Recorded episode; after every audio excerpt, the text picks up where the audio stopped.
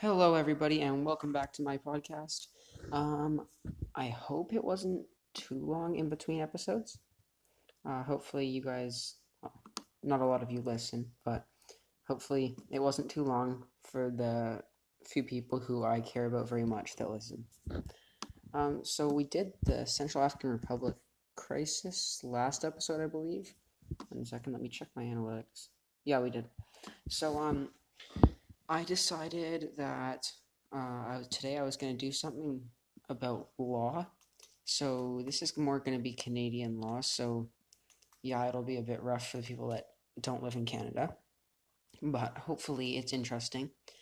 And then I have gotten back into climate change episodes. So that's like earth issues, like the the deforestation of trees and forests and ice melting, greenhouse gases, all that jazz. Um, those ones seem to be some of the best. I know that the ivory issue one I did, I really liked that name. I thought I was very smart for making that, but maybe not. Um, but yeah, that one got a lot of views, and that was one of my favorites. Definitely, I liked doing that one. I watched a nice documentary on Netflix about it. It's actually it's not called the Ivory Issue. It's called the Ivory Game. It's on Netflix. It might be on others too. Um, I also the coral bleaching one. That one was fun. That was my very first, actually. Yeah, I think that was my very first. Um, that one was good. So yeah, so soon we're just gonna be getting back into like I'll maybe do an episode or two on climate change. Um, yeah, but now we're going to do something on law. We're going to get into competing rights specifically in the Canadian Charter of Freedoms uh, sorry, freedom and rights. So, yeah, let's jump right into it. Hello, everybody. Um, so, yeah, like I said before, we're going to be getting into competing rights. Uh, so, let's get right into it. This is an article I wrote. Well, of course, it's not published, but it's a pa- paper I wrote on the competing rights. So it's not. It's going to be a di- little bit different than other episodes. I'm just going to read my paper and then do the outro. So, competing rights and how we should address them. Let's start with a simple question What are competing rights slash freedoms? Well, competing rights are when two parties in a law case argue that the other party is violating their human rights that are given to them by the Charter of Rights and Freedoms. This differs from when only one party is arguing a breach of rights. It is more complicated when there is a case involving competing rights for a few reasons. One, how is it decided who is right? And two, how do we ensure nobody's rights are violated? These two questions are what I set out to find the answer to. These questions are coming up more and more as the world starts to understand human rights and how they apply to us as individuals and groups. In fact, often in the last few decades, I have been finding that more and more groups are coming out fighting for their rights, and even more surprising was it.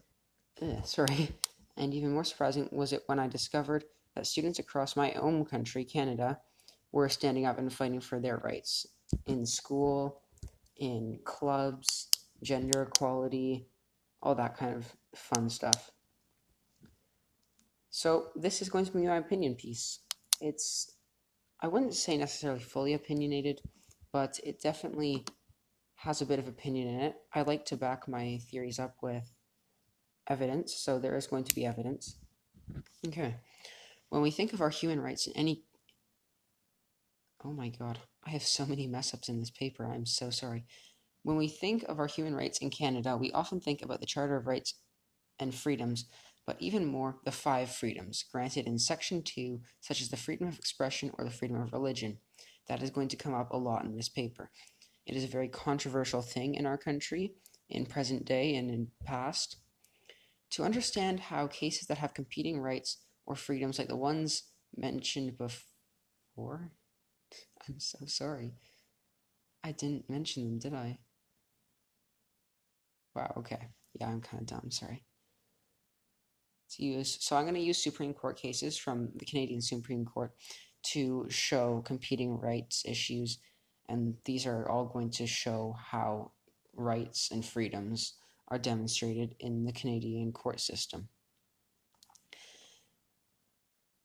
So, I'm going to bring up a few cases. I think I have all of them written down here. Yeah. I'm going to bring up Trinity Western University versus the Law Society of British Columbia. I'm going to bring up the Ktunaxa Nation versus British Columbia Forestry Ministry. Um, that was an Aboriginal v. the Forestry Ministry. The Ktunaxa Nation was a, well, I guess it still is, an Aboriginal um, nation. We're going to bring up Ross v. New Brunswick School District number 15. That one is especially, that one's very controversial. It's about freedom of expression, freedom of religion. It's actually a really good one to learn. It's a good learning experience.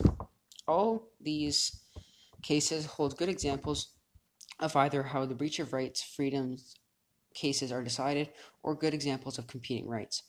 In Trinity Western University v. Columbia, sorry, British Columbia Law Society, Trinity Western University wanted to open a law school. However, they wanted it to be secular to people who only engaged in sexual relationships within the marriage of man and woman, as spoken in their Bible. Supposedly, I've never read the Bible, so I wouldn't know completely. Engaged with a married man. They claimed that this would allow them to study the law while still abiding by their religion, so they wanted to grow their religion while still studying the law. This is a clear case of competing rights on TW's Trinity Western University's side.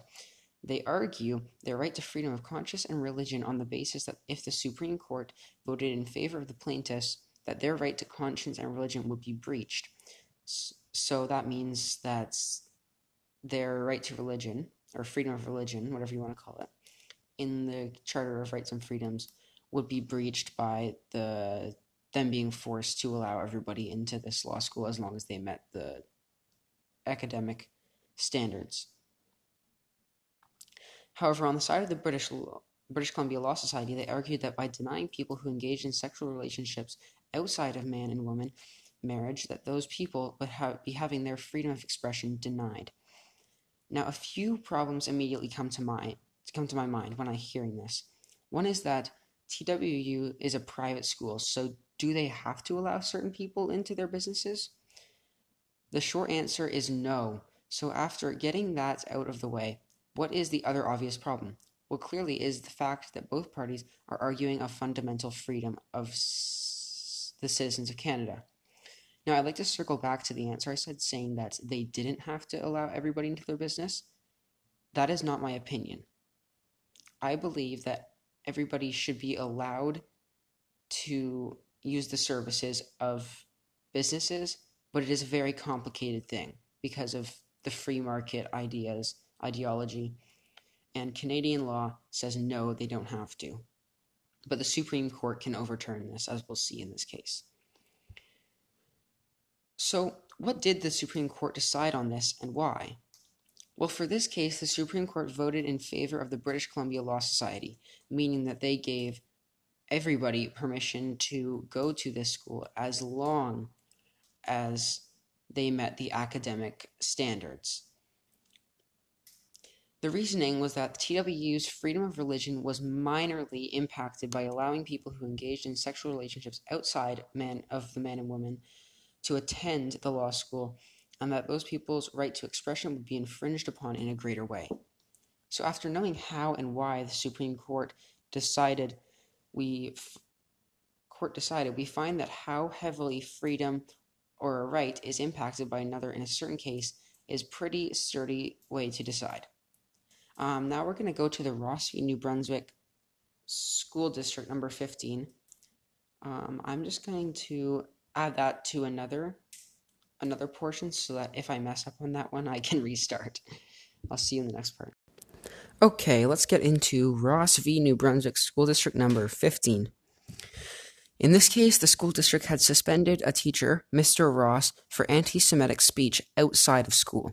I like to underline the outside of school part because that is very important to how this is judged. After a Jewish student's parents wrote a formal complaint to the school board, his teaching his um teaching license was suspended. His job was suspended.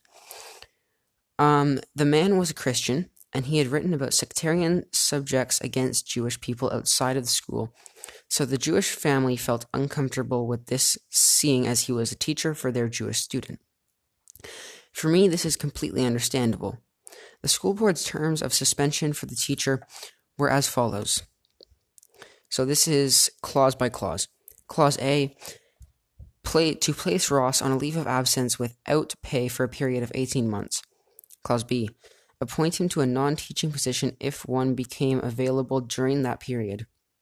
Clause C terminate his employment at the end of that period if in the interim he had not been offered and accepted a non teaching position.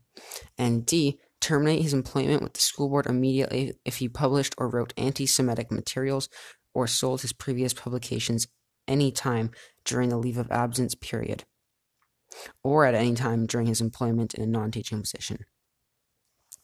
So, the first problem that was brought up by the Court of Appeals before it went to the Supreme Court was whether the school district can limit the teacher's freedom of expression outside of school and whether they could revoke his job for something he said outside of school. The decision of the Court of Appeals was that terms A, B, and C were justified and could pr- proceed. However, the court decided that term D was not within the school board's jurisdiction. The second problem was that both sides could argue a breach of freedom or right to its party. Ross could have and did argue that his freedom of religion and expression were being violated, and the school district could have argued that the student's right to religion was also being violated. So this is very this is actually pretty big because that's freedom of religion against freedom of religion being violated by having the teacher who is openly anti-Semitic in a public classroom. If this happened, I would think the court would decide that the freedom of religion for students and their families was being infringed upon in a greater way than the rights of the teachers were due to the feeling of unsafety in the classroom with the teacher. However, this case is tough and would definitely be a hard decision for the court, seeing as all the different moving parts in it. Finally, our third and last case Ktunaxa Nation v. British Columbia Forestry Ministry. In this case, only the Ktunaxa people claimed that the building of a ski resort on sacred land would violate their freedom of religion. So they were only arguing what they were the only ones arguing a breach of freedom and conscience. However, when the decision came to it, their claim was denied. The claim was denied because the Ktunaxa people did not own the land, and their belief in sacred figures such as Spirit Bear, which supposedly lived on the grounds of the proposed ski resort, did not rely on that area to be a, to be clear of humans, therefore not violating their freedom of religion. In my legal view, this this was a fair judgment, seeing as the Ktunaxa people did not own the property, nor did they own it before. As long as something doesn't interfere with someone's right to freedom, right or freedom in a physical or manipulative way, then it is right. In that case of competing rights, I really think that it is case by case. Oh, sorry, I'm in the conclusion. In the case of competing rights, I really think that it is case by case and which freedom right is most affected. For this reason, it is important we have courts and tribunals to deliberate these often complex cases in con- in conclusion, oh my god, I keep forgetting my periods. In conclusion, there is no set way to find out if a right is more important than another except case by case.